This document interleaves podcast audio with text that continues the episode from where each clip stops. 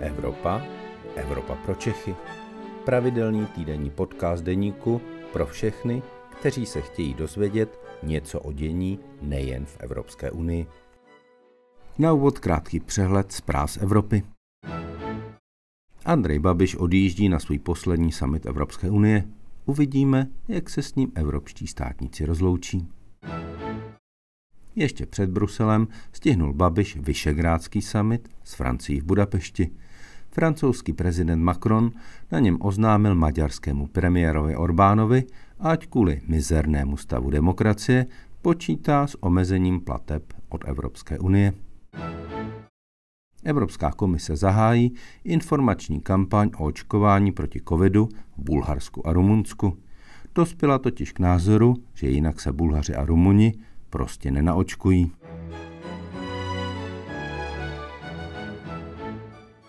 Dobrý den ze Štrasburku, mé jméno je Luboš Palata, jsem evropským editorem deníku a zdravím vás přímo ze sídla Evropského parlamentu. A zdravím dnes už naopak do Česka i moji stálou podcastovou partnerku Anetu Zachovou, která se nám vrátila po měsíci z Bruselu. Ahoj Aneto a vítej doma. Ahoj Luboši a dobrý den našim posluchačům. Já, Luboši, pokud dovolíš, tak už si to nechám, protože jak se sám zmínil hned na začátku, tak jsme si to teď tak trochu prohodili. To znamená, že já jsem zpátky v Praze, zatímco eh, ty jsi tedy nyní na plenárním zasedání Evropského parlamentu ve Štrasburku. Eh, ve Štrasburku vždycky, když je plenární zasedání, tak se tam děje spousta věcí, eh, projednávají se tam ty složité evropské legislativy, nicméně ten dnešní den je trošku speciální, protože eh, Evropský parlament eh, uděluje eh, Sacharovovu cenu za svobodu myšlení a ta cena letos tedy putuje k představiteli ruské opozice a protikorupčnímu aktivistovi Alexeji Navalnému. Luboši, proč právě Navalný? Proč si on zaslouží Sacharovovu cenu za svobodu myšlení? Já jsem o tom včera mluvil s chodou okolností s několika europoslanci, kteří byli přímo u toho výběru. Tím druhým favoritem nebo finalistou, řekněme, byly afgánské ženy, které by si nepochybně tu cenu také zasloužily, ale Alexej Navalný, který je teď e, v ruském vězení, kde si za e, smyšlená obvinění odpikává několikaletý trest vězení, Eh, předtím se ho ruský eh, režim, eh, ruští tajní agenti snažili zavraždit a málem se jim to povedlo, tak to je, ta cena je vlastně i takovým připomenutím, že Evropská unie a Evropský parlament o tom, co se děje v Rusku, ví, že chtějí podpořit ty Rusy, kteří se i v té velmi složité situaci která v Rusku je, kde opravdu se ten režim eh, týden po týdnu téměř eh, stále utužuje a utužuje, tak se snaží eh, zachovávat zbytky demokratických postupů, snaží se bojovat proti korupci, snaží se udržet zbytky svobodné společnosti v Rusku a navrátit Rusko zpět na takovou tu cestu, na které bylo v 90. letech, eh, tedy směrem k západu, k demokracii, ke svobodné společnosti. A já si myslím, že to ocenění je opravdu na místě, protože Alexej Navalny projevil obrovskou odvahu už tím, že se eh, po tom atentátu, který eh, na něj udělali ruští tajní agenti po vyléčení v Berlíně, kam byl převezen opravdu na pokraji života a smrti, eh, tak se vrátil dobrovolně do Ruska a hned po svém příletu byl začen, eh, odsouzen a uvřen do vězení.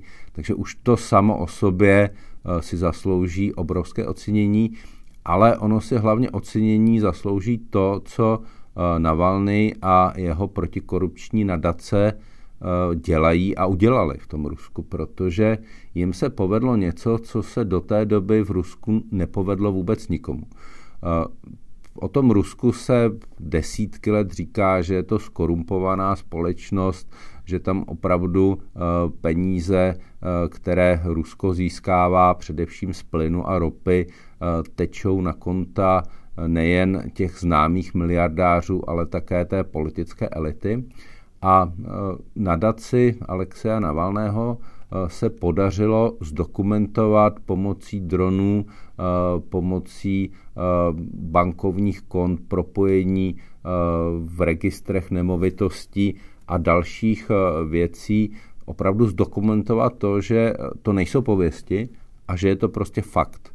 Že ta ruská elita, ten okruh lidí okolo ruského prezidenta Vladimíra Putina a ne samozřejmě jenom ten, ale i celá ta vládnoucí elita současného Ruska eh, prostě žije eh, téměř jako carská šlechta před eh, velkou říjnovou socialistickou revolucí a užívá si obrovských paláců, jachet, života v podstatě té miliardářské elity na západě a přitom má podle toho, eh, co eh, má na výplatních páskách, přitom na nějaký úplně normální život, byť samozřejmě um, ruský prezident má také plat v řádu mnoha set tisíc korun, ale není to určitě na to, aby si pořizoval opravdu obrovská sídla někde u Černého moře,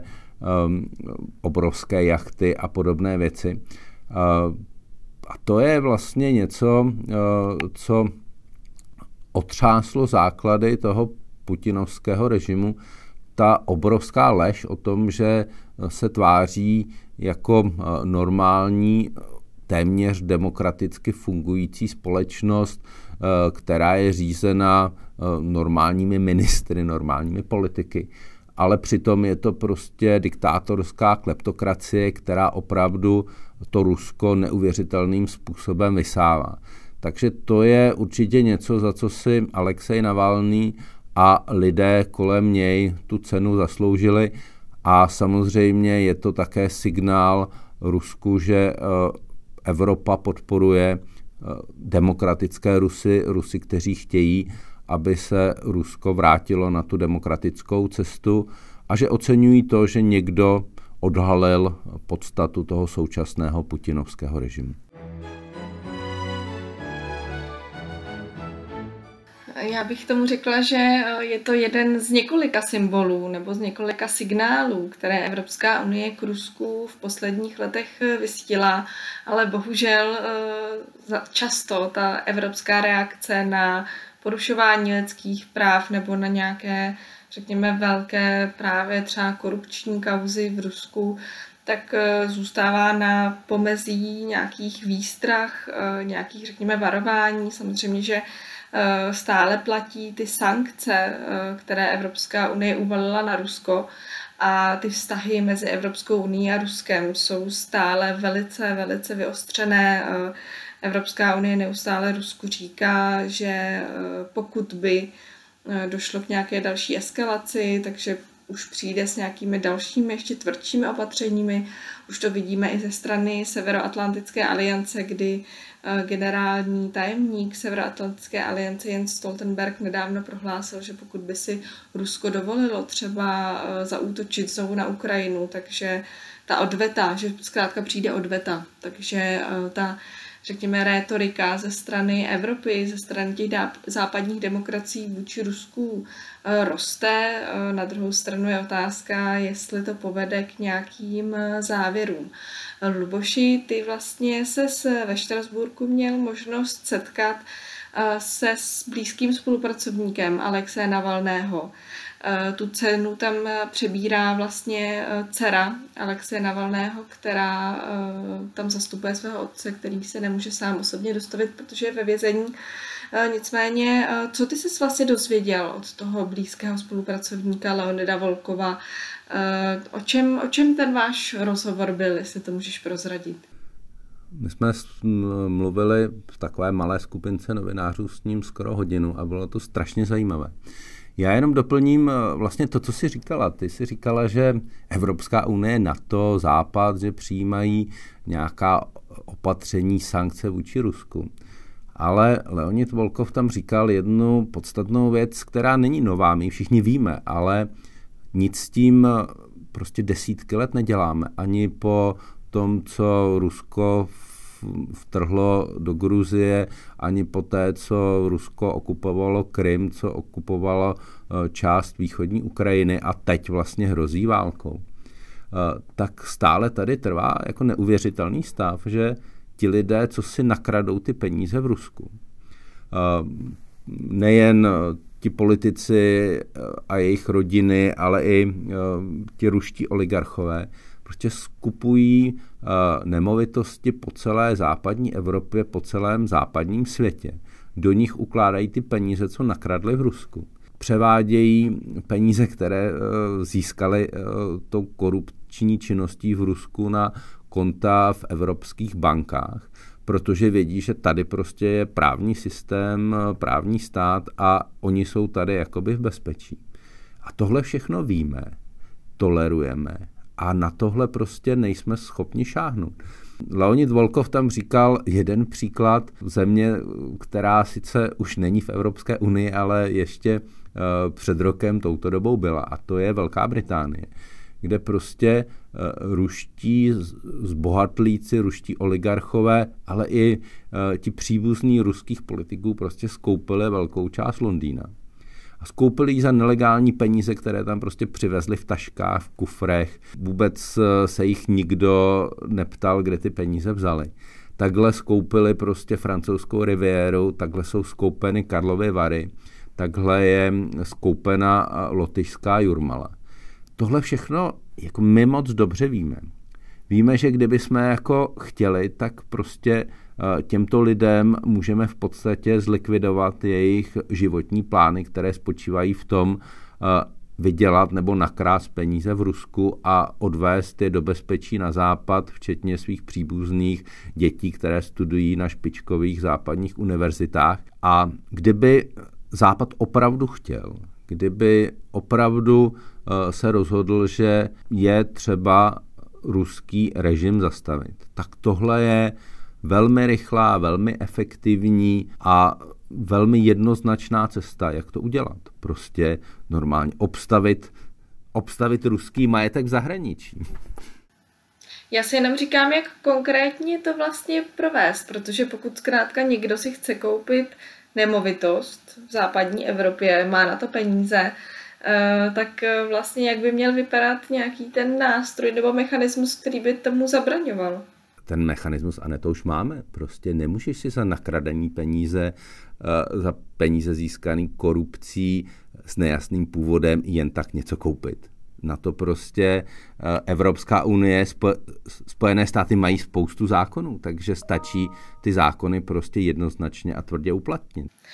Ona pak jde samozřejmě o to, pokud eh, se ví, že ti lidé jsou skorumpovaní, tak samozřejmě musí být za to odsouzení, nebo musí tam být proto nějaký právní základ. A tam vlastně i vidíme, že pokud eh, třeba nefunguje něco takového v Rusku, tak potom to má dopad i, i na Evropu, protože Eh, všechno vlastně, jakákoliv korupce, která není odsouzená, tak eh, ji lze nějakým způsobem neustále vyvracet nebo odvolávat se na presumci neviny. No to, to sice jde, ale ty musíš vlastně, pro, ty nemůžeš dnes přijít jako do České banky a přinést v tašce prostě 10 milionů korun. Jo, to prostě nejde, to nemůžeš jen tak uložit, to se tě budou ptát na to, kde jsi ty peníze vzala. A uh, on to tam říkal ten Volkov, že prostě teď on, on žije uh, ve Vilniusu, v Litvě, potřeboval si založit účet, měl nějaké tři tisíce euro a prošel obrovským kolečkem, spoust, musel spousty věc, věci dokladovat, chtěli po něm spoustu dokumentů, aby si tehle účet mohl založit. No, ale říkal, no kdybych tam přišel s taškou, kde budu mít jako 40 milionů euro, tak se mě nikdo na ní ptát nebude. A to je ten obrovský paradox, který tady máme. A pak je samozřejmě druhý paradox, o kterém taky všichni víme. A to je spousta evropských firm, které v tom korupčním prostředí v Rusku působí, vydělávají tam obrovské peníze a uh, víme o tom, jak to v Rusku funguje. Všichni, kdo tam podnikali, říkají naprosto jednoznačně, uh, že prostě bez korupce se tam těžko s něčím pohne. A přesto se jakoby nic neděje A i na to máme, jak v Evropě, tak ve Spojených státech, poměrně jasné zákony. Prostě evropské firmy nemohou jen tak korumpovat. Jsou tady i soudní rozsudky v některých případech, které pokud vím, tak se netýkají Ruska, ale jiných zemí, kde prostě se k nějakým korupčním postupem došlo k nějakým zakázkám. Čili ty výmluvy, že, nebo ta slova o tom, že to nejde, jsou z mého pohledu spíše výmluvy. Prostě je tady obrovský biznis, jsou tady obrovské ruské peníze, na kterých mnoho lidí v Evropě vydělává, před kterými se mnoho lidí v Evropě klaní. A pak je tady ještě jedna věc, o které eh, Leonid Volkov mluvil a kterou nelze pominout a to je ruské korumpování v nejvyšších politických kruzích různých evropských zemí. Říká se tomu podle bývalého německého kancléře šrederizace, protože Gerhard Schröder, dvojnásobný německý kancléř, je už mnoho let zaměstnancem uh, ruského Gazpromu a uh, je tam uh, v dozorčí radě a bere velmi velké peníze, ale není sám. Takových lidí jsou desítky a možná jsou další stovky, eh, o kterých nevíme, nebo kteří možná mají pouze nějaké částečné platby z, z toho Ruska. Čili opravdu eh, je tady problém, že ta naše společnost je vůči tomu Rusku i vůči Putinovi vlastně hodně pokrytecká, že eh, pořád s ním jakoby ty kšefty děláme, a čekáme, že se to nějak umoudří, přetřese, že nakonec nějaká velká válka na té Ukrajině nebude, že se nějakým způsobem nechá vyhnít i otázka Donbasu, otázka Krymu, podobně jako předtím vyhnila Moldávie, eh, vyhnívá Gruzie, kde jsou také okupované velký, velké části území vlastně ruskými vojsky nebo pod ruským patronátem.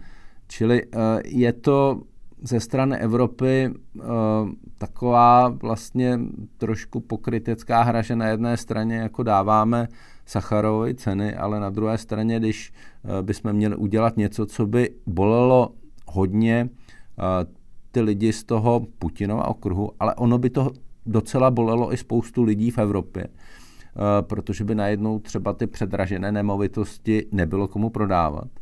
Eh, nebo by tam byly prostě velké ekonomické ztráty různých firm, které dělají s tím Ruskem velké obchody. A pak je tu v neposlední řadě samozřejmě i určitá energetická závislost na ruském plynu, ruské ropě, to si nebudeme povídat, že není. Takže tohle všechno dohromady vytváří takové prostředí, v kterém si musí člověk klát otázku, jako opravdu nám Putin vadí, opravdu ho chceme zastavit a opravdu proto nejsme ochotni eh, téměř nic obětovat. A když se odpovíš, když se to poskládá všechno dohromady, tak ti bohužel vyjde, že Rétoricky ano, tam je spousta věcí. Ano, byly zavedené nějaké ekonomické sankce, které možná nějakým způsobem ten ruský režim trochu bolí, ale sáhnout jako opravdu do toho tvrdě a jít do konfrontace s putinovským režimem, na to si ani Evropa, ani vlastně Západ jako celek vlastně netroufá. Tak doufejme, že třeba i ta návštěva, eh, řekněme, dcery eh, Navalného a jeho spolupracovníka a nějaké rozhovory jejich třeba s místními politickými představiteli povedou alespoň k nějaké drobné změně. Já doufám, že ano, protože vlastně oni nabízejí cestu. Oni říkají, my tady máme jako důkazy, o skorumpovanosti těchto a těchto konkrétních lidí, kteří si potom za ty nakradené peníze koupili tyhle a tyhle a tyhle majetky tady v zemích Evropské unie.